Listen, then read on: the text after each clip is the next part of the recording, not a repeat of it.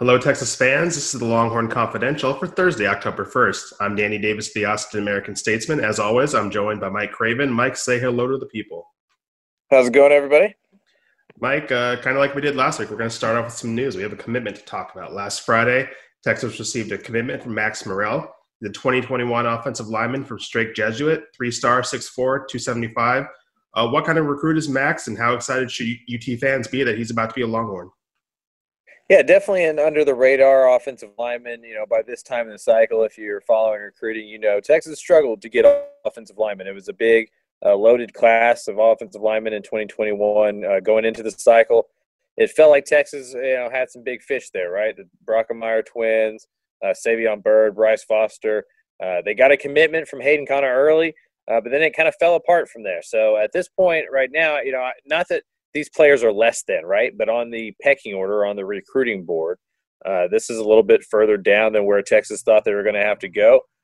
Credit Coach Herb Hand for, you know, finding some guys under the radar. And, you know, as we'll talk about in a little bit, sometimes those guys that you find under the radar do as well, if not better than, you know, those headliner groups at that position. Offensive line is a tough one to grade. So, you know, I think for Texas, this is one of those, you know, you see something you like in them, you know, and for Max, that's being able to play tackle and guard, so that gives you a little bit of positional versatility. Even Derek Kerstetter, maybe he could play some center or something like that down the road. And you stash him for a year or two, maybe even three, let him really learn the position, get bigger, get stronger, and maybe down the line you insert him into the starting lineup, or at least into the two deep. Yeah, going off that, you know, when Tom Herman came in 2017, he only had two offensive linemen in that transition class, and that was Sam Cosmi, Derek Kerstetter. Both were flips. Both were three-star recruits. Zach Shackelford, who was a four-year starter at center, also a three-star recruit from up there in Belton. So you look at those three, I don't think any Texas fans will complain about the contributions that those three offensive linemen, Zach's obviously in the NFL now, made for the Longhorns. All three-star guys. Is it just tough to grade offensive linemen? Is it that tough to tell what a three-star recruit is as opposed to a five-star recruit? Is it just tough to gauge that? Because, like you said, these guys are going to come to Texas, and, you know, when Max Morell, the recruit that comes in 2021 is not going to look the same as he does when he's, you know, actually playing in 2023 after they get that red shirt and get some weight on him and get him in Yancey's system. Is it just tough to kind of grade these guys, what they look like in high school? Yeah, I don't think there's a position with a bigger difference in skill set from what it takes to be dominant in high school and what it takes to be dominant in college. You know, in high school, you know, most of these guys are bigger and stronger than pretty much everybody that they're facing all year long. And so they can just dominate fully on strength size, just kind of bully, you know, kids that aren't D1 athletes out of the way or whatever. You know, once in college, you're transforming your body. You're getting muscles, strength training, all that kind of stuff. It takes a year or two to really contribute as an offensive lineman for a reason. It's a big step up, more so than wide receiver, cornerback, even quarterback and stuff like that. The skills and what's needed just from a physical standpoint, you don't really have at 16, 17 years old. And these are bigger guys. We haven't really seen how their body's going to fill out, how they lose that baby fat. And so there's a lot of variables, I think, for the offensive line that does not exist for other positions. You kind of know how fast a wide receiver is going to be, right? You kind of know how, you know, good a quarterback's going to be in terms of like how they can throw the ball and stuff like that. You don't know how a 17-year-old, you know, 6'5", 300-pound kid's going to look in 3 or 4 years, just how his body develops naturally and stuff like that. So yeah, I think it's just a tough position to find. You try to get as many good guys on campus as possible in hopes that you find, you know, 5 to 7 of them you can roll with, but it's an inexact science all across the board. It's especially true at offensive line. Going back to something you were mentioning earlier, Texas now has three offensive line commits in this 2021 class. Hayden Connor is kind of the star when you're talking about star ratings, a star rankings, a four-star recruit who's been in the mix for a while. But plain and simple, since this was a lineman-rich class, and I don't want to what I'm about to say, I don't want to, you know, make it sound like I'm speaking poorly of these recruits, but is this an L for Herb Hand in Texas since their, you know, offensive linemen in this class are going to be a 4-star and 2 3-star in what was supposed to be just a great offensive line class? Is this something that, you know, Herb is going to regret down the road, or is this it is what it is? Yeah, I mean, who knows if he's going to regret it down the road, right? We don't know how the guys are going to develop. But on paper, yeah, I mean, I think even, given true serum, I think even the coaches at Texas would say so, right? I mean, you go into a cycle with, two players. Tommy Brockemeyer is a 5-star left tackle whose older brother is on campus and dad, started at Texas, all that kind of stuff. To not get him, I think, is huge. And then you add in that he has a twin brother who's a really good center prospect. So those are two big losses right there. And I think as soon as Texas lost the Brockemeyer twins, it was always going to feel disappointing to Texas fans. Now, that doesn't need to be the definition of this class, right? In 3 or 4 years, we could look back and that not be as huge of a deal as it feels like. But it is okay to admit that from a recruiting standpoint, Texas did not do as well in this class at offensive line as they would have thought they were going to do if we asked them about a year ago off the record. One thing that definitely stood out to me when this news came down last Friday, kind of surprised me, was the fact that the commitment was made in the first place. With the NCAA granting that extra year of eligibility because of the coronavirus pandemic and a lot of players kind of getting the short shift with this season. I was surprised that Texas was still going after 2021 commits, because it would seem that if a lot of players are able to stay for an extra year and you're bringing in more and more players, it seems like a bigger and bigger roster. Was it odd to you that Texas is still recruiting? And maybe they're not, trying to get 40 extra more prospects in this class, but is it surprising to you that Texas is still trying to fill some spots in this 2021 class? Yeah, I think in today's world, right, when you have the transfer portal and all that kind of stuff, you just got to, rejuvenate and replenish the roster, and you kind of just worry about the other stuff later. Just because guys are given an extra year of eligibility doesn't mean they stick around, especially if they're not starters. Guys graduate from college and want to move on. Not everybody wants to do graduate school and stuff like that. So, I think if you're a coach, it's kind of, one in hand's better than, two you can't see type of situation. So I think it's, you take it, you evaluate, you do what you would normally do. And at a school like Texas, not like they're going to have a hard time paying for the scholarships as it shakes out. So I think you fill the roster the way you can, and depth is the most important thing, especially at that position.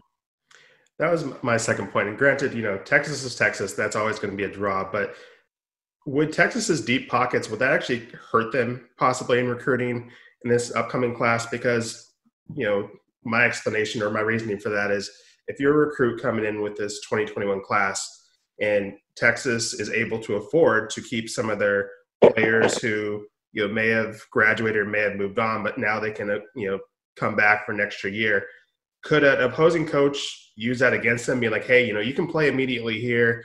We had to say tough luck to our guys. It's a tough break, and they're moving on. But now, there's going to be an extra whole other extra class that you have to fight for playing time. Could that possibly be used against Texas, that, Texas could possibly, keep some of their guys? Because you saw that with the spring sports. Yeah, Texas gave their softball players, gave their baseball players who wanted to stick around an extra year, but not all colleges did that. Some of them just said, Wisconsin maybe being the most known, tough break, but that's just not going to happen here. Could that be used against Texas?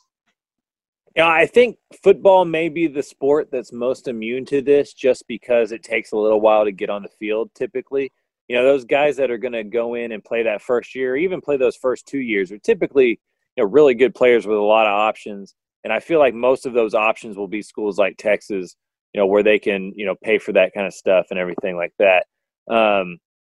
It will be interesting, though. I mean, I haven't really thought about that, and I wouldn't rule it out, right? Like, if you think you can go start at a school like Wisconsin, if Wisconsin was to, choose to do that or whatever, I guess that would be a tempting point or a tempting situation, because players do look at depth charts already. You could go back to any class previous to this pandemic. Depth chart is up there, in terms of coaching, campus life, playing time. I think those are kind of the three things recruits mention the most, with the amount of roster, or with the amount of scholarship players that are going to be on the roster. Playing time is going to be even trickier to come by early on. It could benefit schools that have fewer scholarship players, because they're keeping guys around. And it could benefit Texas, let's say, if they have 4 or 5 guys, declare early for the NFL draft. So, it could go either way in terms of the premier schools being able to pay for it, but also their guys are leaving school a little bit earlier to go, you know, play in the NFL draft. Like Sam Ehlinger, for example, probably not going to stick around with a good senior year, even though he could, because there's greener pastures out there. I think schools like Texas will have more of those guys kind of leaving, and it'll have a natural cycle. Whereas, you know, my school at UTSA, why would you leave if you're a guard who's a center, right? Just take another year. So I think those are kind of some things we're going to all learn about this offseason. Now, high school recruits already have 4,000 different things that they have to worry about during this process. I'm wondering, you know, from the guys you were talking to, the recruits you've heard from, the coaches you've heard from, is this extra year of eligibility, is this something that's being considered? Is that just something that these guys are, maybe that's the fourth or fifth thing that they're worried about, and maybe not something that they're talking to coaches or talking to their friends about every day?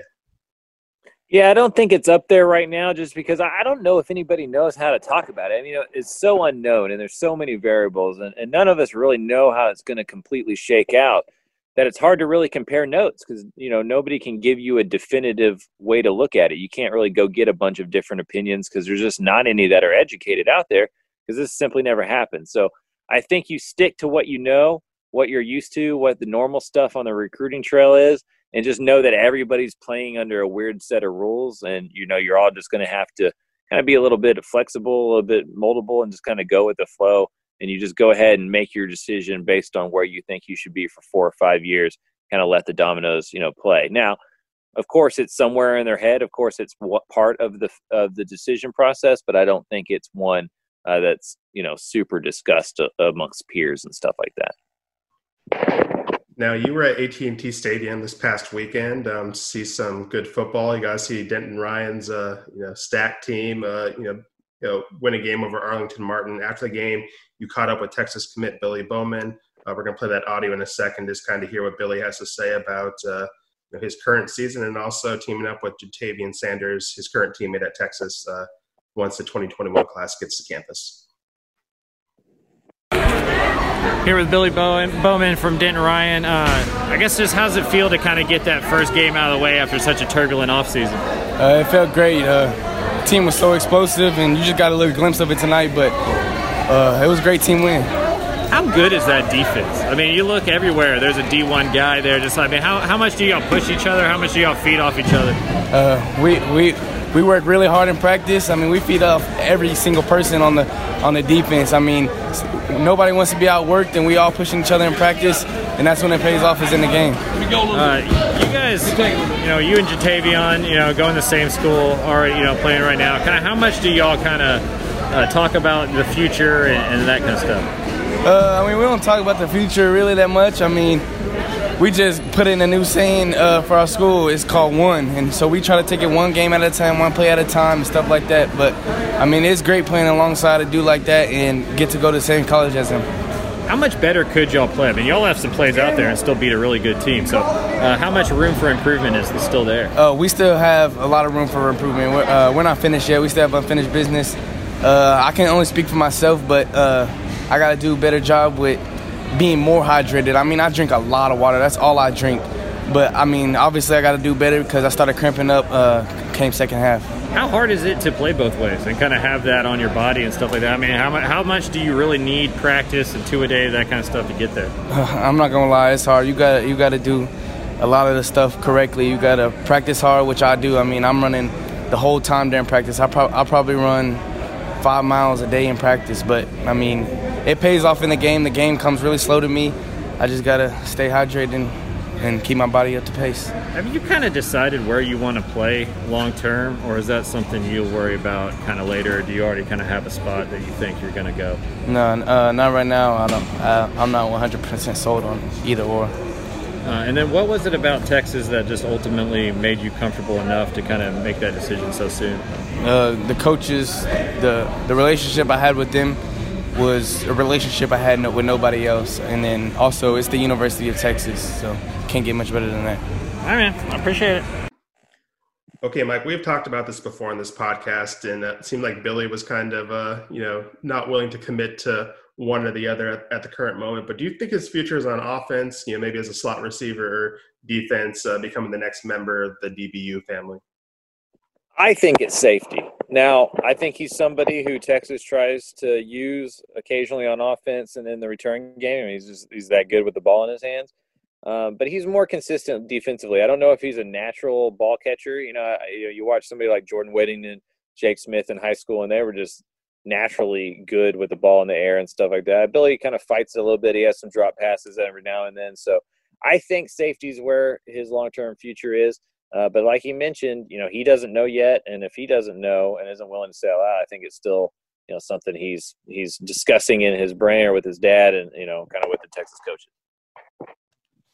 Now, should Texas fans, should they be more excited about Billy Bowman or his teammate Jatavion Sanders? Or is that like asking a parent to pick between their favorite kid? Because both guys are, like you said, really highly rated and, they're both going to contribute once they get to the 48ers.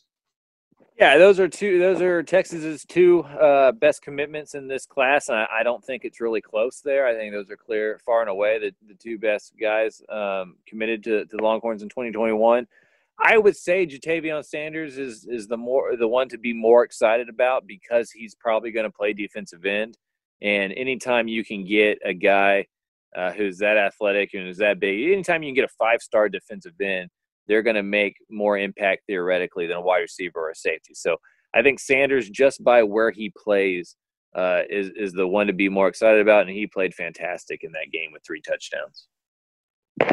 Yeah, people need to go check out your Twitter timeline, @CravenMike for that him trucking that poor Arlington Martin. I don't know if that was a defensive back or a linebacker or whatever that was, but that kid got put on the highlight reel, and I felt bad for him. But that was just an incredible play by Jatavion. That was something else. Yeah, he's a really good player. And then he added a one-handed interception that he took back 66 yards. That he just kind of jumped up and plucked it out of the air. I mean, he's a freak. I mean, he's a really, really good football player. Just overly athletic for how big he is, and it'll be interesting to see kind of where he winds up because, like Billy, he can play both ways. He's an excellent wide receiver who could be a tight end, H-back type guy, or he could, be a defensive end that can get after the pass rusher. So he's another guy who has a decision facing him, and I think it's a good idea to recruit good football players. Like, even if you don't know where they're going to play, you just recruit the best football players you can find. You get them on campus, you figure it out from there, and you go win football games. Like, I think, to me, that's the most – common sense way to go about recruiting, and I'm glad kind of Texas is taking that approach as well. Now, it isn't just Billy and Jatavion at Denton Ryan. As you wrote about this week, the Denton Ryan team is pretty stacked. I think you said 8 players on their defense have Power 5 offers, and that includes Barry Alexander, who we talked about last week in the junior class, then Austin Jordan, a defensive back who you interviewed for your dotted line column on Wednesday. Is Denton Ryan a legit producer of D1 talent, or is this just like a really, really good stretch for the Raiders? Because I'm trying to gauge if being from Denton Ryan is important when it comes to seeing a recruit on the Texas recruiting list. Yeah, I think it's both. I think this is just an abnormally good stretch for Denton. I mean, Denton ISD in general. Like, Denton Guyer was in the Class 6A state championship game against Westlake last year and has a pair of seniors that are committed to A&M. So it's just a kind of a golden age of football right now in Denton. I don't know how long that level lasts. I don't know if you have, 4 seniors between those two schools committed to either Texas or Texas A&M, and then about 6 other guys going D1. And that's just right now. That list is going to grow. So it's probably not going to be as good, right? Talent is cyclical. But it's a really good place for football. It's a little north of Dallas, and I think with how big Dallas is getting in the Metroplex, some of that talent is bleeding more and more into places like Denton, and so I think Denton Guyer and Denton Ryan are among those schools that can be pipeline schools for university on top of the DeSotos, Duncanville, Cedar Hills that we know from actual Dallas. Now, you also got to see Arlington Martin linebacker Maurice Blackwell, who is another Texas commit in that game against Denton Ryan. What were just your thoughts on him? Because, like we said, we obviously know a lot about Billy and Jatavion, but what were your thoughts on Maurice and how he played? Yeah, it was a tough matchup. Denton Ryan was a lot better than Arlington Martin, so, he was kind of just chasing a lot. But he absolutely looks the part. I mean, he's big, he's fast. He didn't look overwhelmed when trying to tackle those guys in space. He looked willing and aggressive and all that kind of stuff. And so a really good football player for Texas. That was my first time to see him. He wasn't able to do a ton. Like I said, I mean, Denton Ryan just kind of dominated the game. The score was even, I think it was 47-24, but it wasn't even that close. A lot of that came late in the game. So probably not the best game to really, you know, grade him or give a scouting report on him. But absolutely somebody that the Texas defensive coaches are excited about, and one who, you know, looks like somebody whose best football is in front of them. Before we get out of here, let's make a stop at Craven's Corner, see if we can make a little money with our, you know, and our weekly look at gambling. Your column will be in Thursday's paper. For those who want to see this in print, it'll be on the website on Wednesday. So, you know, read this while listening to this podcast. But, you know, first up, Texas TCU this weekend, Royal Memorial Stadium, 11 o'clock kickoff. Longhorns by 11.5 right now. They were favored by something like 18 points last week, and that went to overtime. So we kind of know, you know, sometimes you don't always hit those spreads when it comes to these conference games. But what were your thoughts on that 11.5 line against a TCU team that has won 5 of the last 6 games in this series, but probably is not as talented on paper as Texas? Yeah, I'd imagine this kind of gets down to 10, you know, as the week goes. Maybe not all the way to 10, but I think, you know, this will be as high as it gets just because of the history, like you said. TCU normally does good against Texas. Max Duggan, the quarterback for TCU, played really good in the second half. Last week he wasn't really playing in the first half for whatever reason. And so, I think TCU – I would lean towards taking TCU in that amount of points just because of how well they've done against Texas and how bad Texas played last week. However, I do think the Longhorns play a lot better this week. You know, usually after a bad performance like that, you get a rebound effort. I don't know if being at home matters all that much in 2020. We talked about that last week. So I'd probably lean towards the road team there and TCU in the 11.5. Now, when we put together this script for this this podcast, we were talking about what we wanted to talk about for this gambling segment, and you suggested talking about buying half points, you know, whether it's 2.5 points to, I guess, you know, get it up to 3 or 6.5 points to get it up to 7. So I'm going to ask you if you think that's a wise idea. Then I'm also going to ask you to explain what that means, because, you know, I'm a gambling novice and I have no idea. Okay, so like last week, that Louisville-Pittsburgh game that I was really on top of had a 2.5-point spread towards Louisville. So Louisville was plus 2.5 points. No, you can't lose by 2.5 points, right? So you can buy the half point to make it 3. That way, if you were to lose, it's a tie game, you lose on a last-second field goal and it's plus 3, you at least get your money back. So last week, depending on the book, you could have had Pittsburgh, you could have Louisville either plus 2.5, plus 3, or plus 3.5. Depending on what you had, you either lost, tied, or made money, and that's just on that point because Louisville lost by 3 points to Pittsburgh exactly. And so I would suggest at all times buying the half point and rounding up to the most likely score. You know, football games clearly can be scored at any, you know, rate or whatever, but there are, you know, averages, right? There are numbers that you normally win or lose by. And so I say always round up, always get to those markers. That's a field goal, that's a touchdown, things like that. So 2.5, get to 3 points, 6.5, get to 7. If it's 13.5, you can think about going to 14. You know, always just kind of leave yourself those options to where you're not going to be beaten by a half point on a likely score. Did that help at all? Was that a bad explanation? I feel like I'm educated now. I feel like I can go gamble away my savings. I know what I'm doing now. There's nothing worse than losing by a half point. You know, when you had the game right in your head and all that kind of stuff, and it's just like a half point, you just want to be, you want to protect yourself from those kind of losses. Speaking of wins and losses, what are your favorite bets for this upcoming week? What are you eyeing? I like Baylor -3 against West Virginia. We talked about this last week, about this whole, like, our team's going to get points on the road and at home. West Virginia, you know, they didn't cover against Oklahoma State. I think this Baylor team with Brewer at quarterback is better than the Oklahoma State team with a true freshman at quarterback. So, Oklahoma State beat West Virginia by more than 3. I'm going to take Baylor to beat West Virginia by more than 3. Sounds like some good advice. We'll see who wants to follow you. You know, if they want to read more about your gambling tips and advice, like I said, your Craven's Corner column will be in Thursday's newspaper on hookem.com on Wednesday. So 14-5. Look for those words right there. Like I said, Mike, better winning percentage than his Braves or my Rockies. Mike, what else are you working on this week? Obviously, you have your dotted line column that runs throughout the week. What else are you working on, and where are you going to be this weekend? So Thursday, I'm going to Katie Taylor to watch Hayden Connor, offensive line commit. It'll be another time to see him. I've seen him a few times since he committed so early, but go see him. Do a check-in on Bryce Foster, one of the top uncommitted players in the state. And then Friday is still up in the air. Andrew Bakuba set to announce on Thursday the Austin LBJ safety. If he picks Texas, may go check him out against Manor. If not, may go to Shadow Creek out in Houston, go see Terrence Cooks, who is an outside linebacker, who is an uncommitted prospect that Texas is still after. It is always good to have options. But that's going to wrap it up for us today. Don't forget to shoot us a review at the Apple Store or the Google Podcast app. We do appreciate that. Thanks for tuning in to us this week. We'll see you again next week. Have a great day. Peace.